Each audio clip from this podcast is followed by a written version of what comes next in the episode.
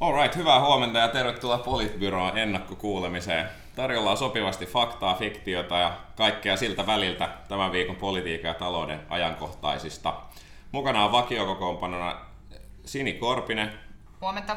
Juha Töyrylä Hyvää huomenta. ja sekä minä, eli Matti Parpala.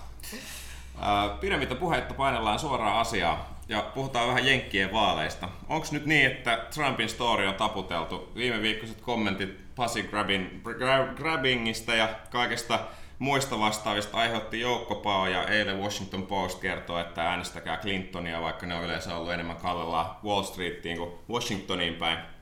Mitäs sanotaan?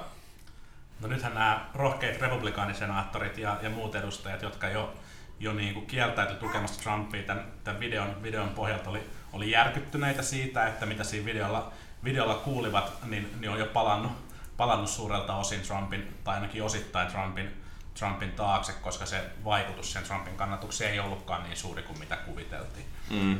Matti kysyi, että, että onko Trumpin taru taputeltu. Luultavasti joo, mutta toisaalta se heilahdus niissä kannatusluvuissa ei ole niin suuri kuin voitaisiin kuvitella, koska jo pitkään Yhdysvalloissa on ollut se tilanne, että presidentin vaalissa liikkuvia, oikeasti liikkuvia äänestäjiä on ehkä joku 10 prosenttia äänestäjäkunnasta, ja demokraatit äänestää demokraattia, republikaanit republikaaneja, ja se vaan menee, niin oikeastaan voisi väittää, ja mä ehkä väitänkin, että, että Clinton oli voittanut tämän vaalin jo ennen kuin kumpikaan puolue oli valinnut edes ehdokastaan. Mutta musta mielenkiintoista on ollut se, että näissä vaaleissa on oikeastaan niin kuin aika moni lehti jotenkin ollut silleen, että Jaa, meillä ei ole tapana ottaa näihin hommiin kantaa, mutta nyt me otetaan tähän hommaan kantaa, äänestäkää Clintonia, koska Trump on meille uhka. Ja musta se on niin kuin mielenkiintoinen ilmiö sen takia, että, että mä en oikeasti usko, että siihen porukkaan, joka on niin kuin äänestänyt Trumpia, että sillä olisi oikeasti hirveästi vaikutusta sen takia, että, että lähtökohtaisesti se on niin kuin porukka, joka on niin kuin anti-establishment, jotka sanoo, että niin kuin fuck this, että eliitti ei kerro meille, että miten me näistä asioista ajatellaan, joten nyt sitten niin kuin me äänestetään tätä Trumpia. Että tavallaan vihanen valkoinen mies ei kuuntele sitä porukkaa, joka nyt ottaa voimakkaasti kantaa Clintonin puolesta. Niin, ja lisäksi, lisäksi on sitten vielä ihan omansa keskustelu just eilen kaverin, kaverin kanssa siitä, että, että sillä on paljon mormoniystäviä Jenkeissä, joille niin ainoa asia, joka ratkaisee, on se, että Clinton on niin, liian myönteinen aborttia kohtaan, joten silleen ihan sama mitä muuta se Trump tekee, niin se on kuitenkin sitten parempi, että, että elämänsuojelu on niin tärkeä asia. Niin, se, on, se on niin kuin älytöntä ja sitä on tosi vaikea täältä käsin ymmärtää. Ja sitten vielä toinen on se, että, että niin kuin, no, samalla tavalla niin todella monet ehkä silleen liberaalit tai kansainvälisesti suuntautuneet ihmiset ennen Brexittiä, että eihän tätä nyt mitenkään voi tapahtua. Mutta näin vaan popular vote tuli ja, ja tota, Brexit tapahtuu. Mutta itse asiassa tosi kiinnostavaa on se, että nyt tuoreimmissa kallupeissa Utah on äh, vaankieliosavaltio. Siellä on tämä mormonitaustan ehdokas McCullen, joka, joka vie noin 26 prosenttia kannatuksesta tällä hetkellä. Mm. Trump on suunnilleen samoissa luvuissa ja Clinton myös. Et itse asiassa se on kolmen ehdokkaan välinen, välinen skapa ja me voi olla pitkästä aikaa sellainen tilanne, että Electoral Collegeissa valitsijamiesten keskuudessa on jopa kolmen presidenttiehdokkaan kannattajia. Jos Trump häviää Utah tai äh, uh, Virginian, josta tuli tuoreet tietoa siitä, että Trump vetää mainos, mainosrahansa pois siitä osavaltiosta, niin republikaanilla on kyllä käytännössä melkein mahdoton, mahdoton varmaan voittaa, koska se ei pysty kääntämään sitten taas niin monta, niin monta osavaltiota puolelle. Mutta musta se on järjetöntä, että ihmiset, jotka sanoo, että ne on jotenkin pro-life, niin niiden mielestä on täysin niin kuin loogista äänestää ihmistä, joka on silleen, että nuke them all, että tavallaan tuhotaan maailmoja. Ja mä en niin kuin, ei haittaa mikään se niin on kuin, se kiduttelu ja muu. syntymätön elämä, mitä pitäisi Aivan, olla. Se aivan. on se. se on. Oikeastaan niiden ihmisten pitäisi sanoa, että ne on niin pro-birth, eikä niinkään se on pro-life. Mutta mun mielestä ne vaalit jotenkin tavallaan, niinku, tai niinku on tosi hankala sanoa, että että mitä mieltä tästä, niinku, tai miten ennustaa tätä lopputulosta. Toisaalta meillä on tämä tavallaan niinku datapuoli, missä, missä niinku useat, niinku, useat saitet, tutkijat ja, ja niinku lehdet ja vedonlyöntitoimistot vetää yhteen kaikkea sitä dataa, mitä on kertynyt, ja kaiken aikaa oikeastaan on näyttänyt siltä, että Clinton tulee tulee tämän niin kuin voittamaan. Trump, viime aikoina trendi oli se, että Trump nousi, mutta tänne tuoreemman kohun, kohun myötä se on lähtenyt taas, niin kuin, taas niin kuin erkanemaan. Ja, ja, ja kaiken aikaa on niin kuin totta, että demokraateilla on valtava etulyöntiasema presidentinvaaleissa. Demo, Yhdysvaltain demografinen muutos niin kuin auttaa, auttaa Clinton ja naisäänestäjien mm. suuri osuus auttaa, auttaa Clintonia ja moni muu seikka. Mutta sitten taas toisaalta, kun näissä vaaleissa on, on niin kuin kyse muutoksesta, on kyse siitä niin kuin anti-establishment fiiliksestä siitä, että meidän pitää näyttää noille Washington on mätä ja korruptoitunut ja, ja niin kuin se, se pitää räjäyttää. Mm, mm. Ja, ja, ja niin kuin kyse onkin nyt oikeastaan niin kuin siitä, että että kumpi jengi lähtee sitten äänestämään. Mm. Äänestys, mm. Äänestysvilkkaus on tosi, tosi pientä, tosi alhasta, ja, ja niin kuin Clintonilla on etuna se, että se pystyy masinoimaan sen valtavan koneiston kautta porukan sinne niin kuin äänestyspaikoille. Mutta ei sillä sitä fiilistä ole eikä sitä niin kuin ehkä karismaa ja sitä tunnetta, että tämä on nyt se juttu, joka meidän pitää tehdä. Ja Trumpin kannattajilla on taas se puolella, mutta ei sitten mitään, niin kuin, mitään operaatiota siellä, niin kuin, mm. tai mitään ground gamea, niin kuin amerikkalaiset sanoo. Mutta se on niin kuin jännä nähdä, että tavallaan äh, vaikka Clinton nyt voittaisi vaalit, mitä toki paljon toivon, ja sitten toisaalta mikä näyttää todennäköiseltä, niin silti ikään kuin nyt se niin kuin Pandoran boksi on niin kuin auki. Että mm. tavallaan se porukka, joka on pystynyt Trumpin niin kuin nostamaan tuohon asemaan, missä se nyt on, niin se on nyt niin kuin out in the open. Niin. Että tavallaan mitä tapahtuu vaalien jälkeen, niin se on kiinnostavaa. Mutta jos mä vielä niin kuin palaan siihen, että, että miten lehdet on ottanut kantaa, niin musta olisi niin kuin jännittävää nähdä, että mikä niin kuin Suomessa olisi sellainen tilanne, jossa, jossa tota, ruvettaisiin ottaa voimakkaasti kantaa lehdistössä, niin kuin, että, että älkää äänestäkö tätä tyyppiä. Mm, mm. Niin ja mitä sitten tapahtuisi, että kyllähän meillä nytkin on se tilanne, että persuista on putkoset ja muut kirjoittelee, että, että lepakoita kuolee ja, ja, tota, ja sitten sit valtamedia ehkä vähän naureskelee, mutta, mutta sitten kuitenkin kyllä sieltä Pohjanmaalla aidosti koetaan, että asiat voivat olla niin, että lepakoita Näin kuolee. Näin ne asiat koetaan. Mutta, mutta jos establishmentista puhutaan, niin Nobelit on varmaan semmoinen semmoinen tota, oikein kunnon establishmentin homma. Mitä meidän pitäisi ajatella tästä Holmströmin Holmströmin Nobelista onnittelut vaan sinne MITihin, vaikka naapurikoulu onkin, niin, niin hyväksytään nyt tämä. Ja tota noin, niin, ruvetaanko nyt uskomaan Holmströmiä ja, ja tekemään kaikki niin kuin, niin kuin Benk käskee, vähän niin kuin muutenkin ollaan tehty niin kuin nobelistit käskee. Niin, jännä nähdä siis. Toisaalta Holmströmillä on ollut paljon semmoisia hirveän epäsuosittujakin ajatuksia. Että hän, hän puhui just paljon tästä, että Suomessa menee itse taloudellisesti paljon huonommin kuin me uskalletaan oikeastaan myöntääkään. Ja sitten hän on puhunut esimerkiksi siitä, että tessien yleissitovuudesta pitäisi, pitäisi luopua ja muuta sellaista. Että se on niin kuin jännittävää tosiaan nähdä, että ruvetaanko tekemään sillä tavalla, kun se sanoo. Toki nythän jo joitakin hänen tekemiä suosituksiaan koulutuspuolella otetaan käyttöön ja tehdään, että sillä tavalla ehkä ehkä niin kuin, ää... Tarkoitatko niitä leikkausten perumisia? No, no, ei niitä kaikkia ehkä peruta sieltä, joo.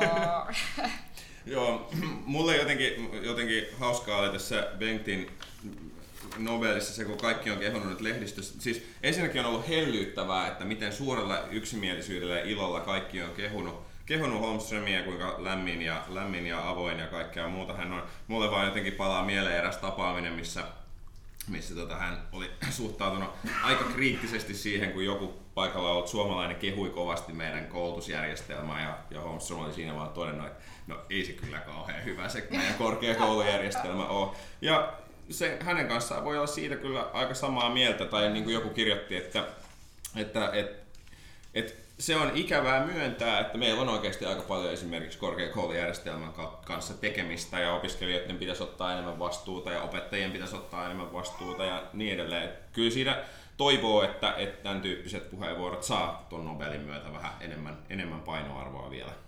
Toi on, toi on varmasti, varmasti ihan totta, totta mutta sitten toisaalta, jos vertaillaan nyt vaikka sit yhdysvaltalaista ja, ja niin suomalaista korkeakoulujärjestelmää, niin niin se on, se on just näin, että me ei pystytä tuottaa niitä, niitä huippuja ihan samalla, samalla tavalla. Ja mun mielestä on niin kiinnostava pohtia muun muassa sitä, että, että minkä takia Bengt Holmström ei voinut tehdä tätä niin huippuuraansa suomalaisissa mm. instituutioissa. Mikä, mikä oli se este, että, että Suomesta ei tällaista, tällaista niin kuin Nobel-menestyjää voinut, voinut, niin kuin, voinut niin kuin saada. Mutta sitten taas meillä on niin kuin tässä aika, aika isossa maassa, jossa on vähän, vähän väkeä, niin tasalaatuinen korkeakoulujärjestelmä pystytty rakentamaan koko maahan, että se ei tuota huippuja, mutta se tuottaa tasaisesti hyvää osaamista ihan tutkitusti joka puolelta ja silloin varmaan, varmaan armosa. Mä muuten unohdin tähän alkuun onnitella Nobel-palkinnosta. Musta tuntuu, että kaikki, aina kun puhutaan Bengt Holmströmistä, niin pitää onnitella Nobel-palkinnosta, koska niin, vaikka tätä, on hieno niin. saavutus. Mutta niin. ensisijaisesti pitää tietysti onnitella häntä siitä, että hän ei saanut sitä professoria, jota hän, Suome, professuuria, jota hän Suomesta aikanaan tavoitteli. Koska,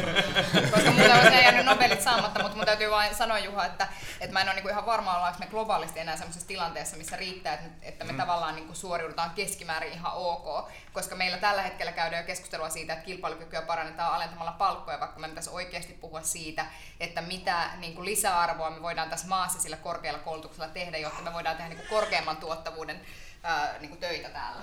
Tämä on ihan, tämä on ihan totta. Jonkun verran on niin kritisoitu sitä, että et, et, et suomalaiset on sekaisin tästä, tästä niin Nobel-palkinnosta. Mun mielestä tämä keskustelu oli itse asiassa varsin, varsin hyvää. Ja, ja niin kuin esimerkiksi radion puolella on ollut paljon ohjelmia, missä on selitetty, mitä tämä niin kuin, hänen niin kuin sopimusteoreettinen tutkimus on ja mitä se tarkoittaa ja minkälaisia vaikutuksia sillä voisi olla. Mun mielestä tosi hyvää niin kuin tieteen, tieteen popularisointia.